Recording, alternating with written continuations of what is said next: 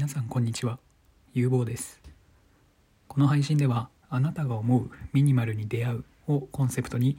有望が好きなことを好きなように書いているブログホレクトの記事を音声化していくものになります。今回お話ししていく記事音声化していく記事のタイトルなんですけどキャンプ道具を家具として使うことは合理的だったというタイトルの記事を音声化していこうと思います。ということで早速本題に入っていきたいと思います。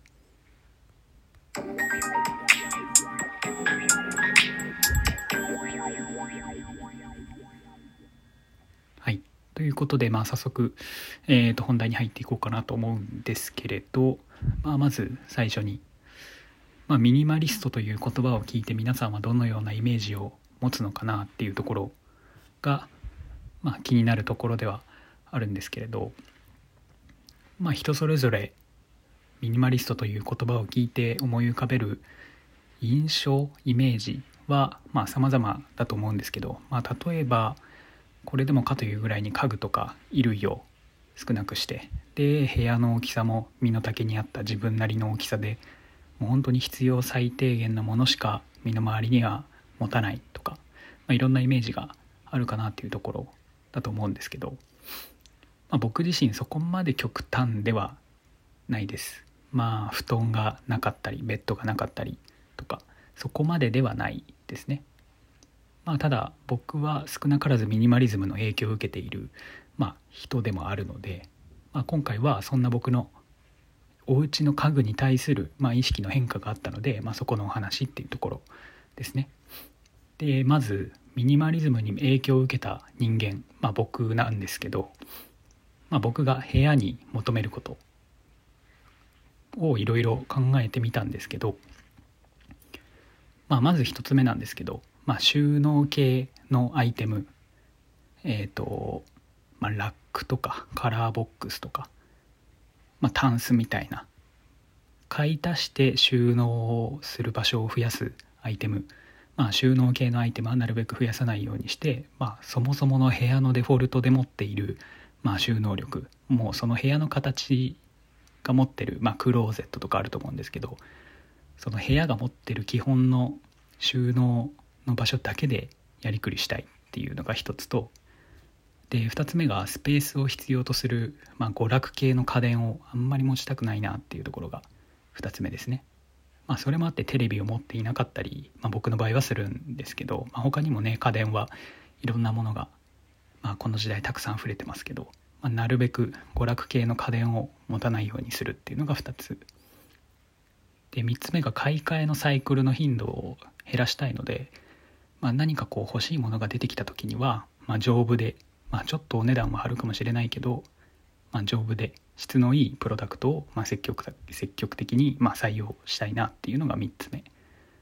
で最後が、まあ、引っ越しの未来があることを前提に、まあ、持ち運びやすくて、まあ、手放しやすい、まあ、プロダクト、まあ、家具を意識して、まあ、買いたいなっていうのが、まあ、僕が部屋に求めることの4種類っていうのを、えー、と改めて考えてみたらそういうことに気づいたんですよ。うん、っていうところがありましてでまあお話ししてきた4種類の、まあ、欲求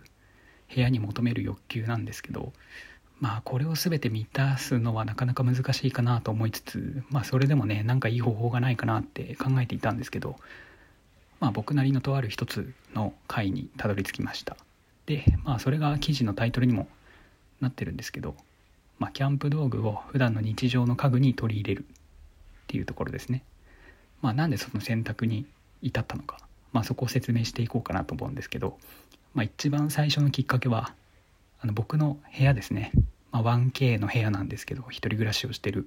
部屋なんですけど、まあ、そこにテントを立ててみました。まいきなりねテントを立ててみたってどういうことっていう感じですけど、まあ、僕の場合職業柄在宅でリモートワークする機会が多いんですけど、まあ、自宅の空間でま仕事とプライベートををどっちもこなさなきゃいけないっていうところになると、まあ、その気持ちというかねその時間帯に応じてのオンオフの気持ちの切り替えっていうのはなかなか難しいところがあるなっていうところを思っていたっていうのがあって。でまあ過去にもいろいろ工夫を凝らしてきたつもりなんですけど、まあ、例えば部屋の電気の色を、えー、と仕事中とプライベートの時間でちょっとこう暖色と寒色に分けてみるとか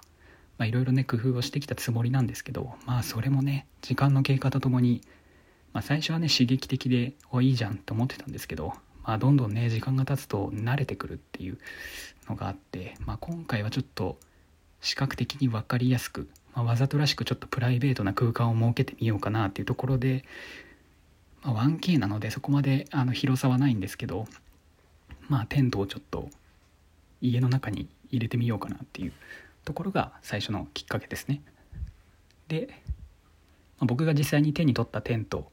は、まあ、DOD っていうブランドの、まあ、深爪カンガルーテントっていうものなんですけど、まあ、これはあんまりそこまで 深く説明することでもないので、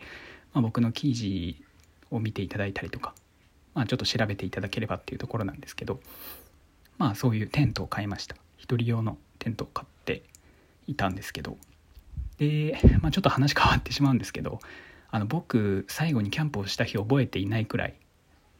まあキャンプについての知識がなかったりとか、まあ、もちろんキャンプ道具の知識もなければ自分でそういう道具を買ったこともなかったんですけどまあなので今回そのテントをどのテントにしようかなっていうところのテント選びの際に今ちょっとつまずいたポイントがありましてでそれがあのテントを張るペグの存在ですね。ペグっていうのはあのテントをピンとこうシワがないように貼る際に、まあ、地面に打つ釘のことなんですけど、まあ、当たり前ですけどテントは外で使うものなんですよね。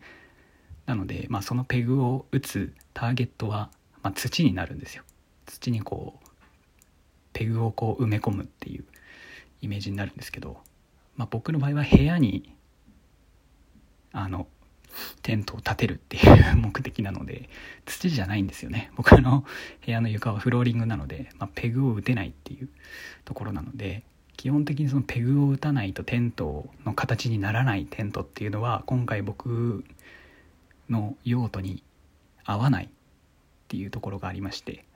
まあなのでテント選びの際にペグを打たなくてもテントとしてあの形になってくれるっていうものを選んだっていう感じですね。でまあ実際に部屋にテントを立ててみたんですけど、まあ、分かりやすくねプライベートな空間ができていい感じっていうところでしたね。うん、でまあただそれ以上にちょっとこう大きな気づきがありまして、まあ、キャンプギア、まあ、テントに限らずですけどキャンプ道具の持つ特徴がねあの家具に求められる要素と限りなく近い距離にあるんじゃないかなっていうのを思いました。まあ、なのでキャンプ道具をまあ、日常的な家具として使ってみるっていうのがありなんじゃないかなって僕の気持ちが傾いたきっかけのところですね。でまあ改めてなんですけど、まあ、キャンプ道具の、ま、特徴を整理していくと、まあ、まず堅牢性ですね。かなり丈夫っていうところですね。もともとね屋外での厳しい気象条件に耐えうるように作られた、まあ、キャンプの道具たちなので、まあ、かなり丈夫ですね。日常生活で発生する、まあ、ちょっとした負荷にはまあ高確率で耐えてくれるので、まあ、かなり丈夫ですね、まあ、なので、まあ、もうとはいえ、まあ、物を大事に使うことと壊さないように敏感に扱うことは似て非なる行動だと僕はちょっと思ってるのでまあこう何何も考えず何の気なしにこうガシガシ使っても、まあ、丈夫で耐えてくれるっていうそういうキャンプ道具を、えーと自分の部屋のね家具として使ってみるの結構ありなんじゃないかなっていうのが、まあ、一つですね。で次は重さですね。まあ、キャンプギアっていうのはもちろん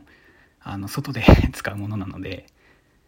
でまあずっとこう設置しておくものでもないので、まあ、その土日とかにねあの屋外に出てキャンプ1泊2日でして片付けて帰ってくるっていう、まあ、そういうものだと思うんですけど、まあ、なので結構コンパクトにこう小さくなってくれたりとかあと持ち運びやすい設計が基本的にキャンプ道具にはなされてるので、まあ、軽かったりとか持ち運びやすさとかが結構強いというか特徴的なイメージがあります、まあ、なのでまあ家具としてキャンプギアを使おうとすると、まあ、軽量だし、まあ、ちょっとこうスペースが邪魔になってきたら、まあ、ちょっと折りたたんで避けておくとか、まあ、模様替えしやすくなったりとか、まあ、季節物の家具をこう入れ替えたりする時もキャンプギアを家具として取り入れていたらかなり楽になるんじゃないかなっていうねところが一つありましたで最後が、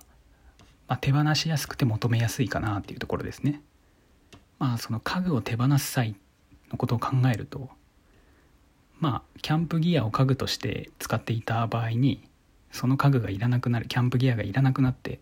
手放したいっていう時に、まあ、結構フリマアプリで売れたりしますね。うん。まあ、キャンプギアっていうのは結構いろんなね有名なブランドが作っていたりするので、まあ、価値が分かりやすかったりとか。で基本的にキャンプとか屋外で利用するものなのでその家で使っている家具として家の中で家具として使っているものに関しては基本的にその良品扱いあの傷があんまりないとかまあ外でガシガシ使うより家の中で使っていた方が全然ね傷とかもないはずなので、まあ、結構売りやすかったりとかで最近はねキャンプの人気もあるのでまあニーズが高かったりとかっていうところでかなり、まあ、キャンプギアを家具として採用する時にまあ手放す際にもかなり手放しやすい粗大ごみとして出す出さなきゃいけない確率が減ってくるかなっていうところですね。でまあちょっとざっと駆け足で説明してきたんですけど、まあ、今回はちょっとミニマリズムに影響を受けた人間がキャンプギアを家具として採用してみたっていう話をしてきました。まだ僕も採用し始めたばかりなので、まあ、まだね気づくことがいろいろ出てくると思うんですけどまあそれはおいおいね話していけたらいいかなっていうふうに思います。はい。ということで、えー、と今回の音声化のコンテンツこれで以上としたいと思います。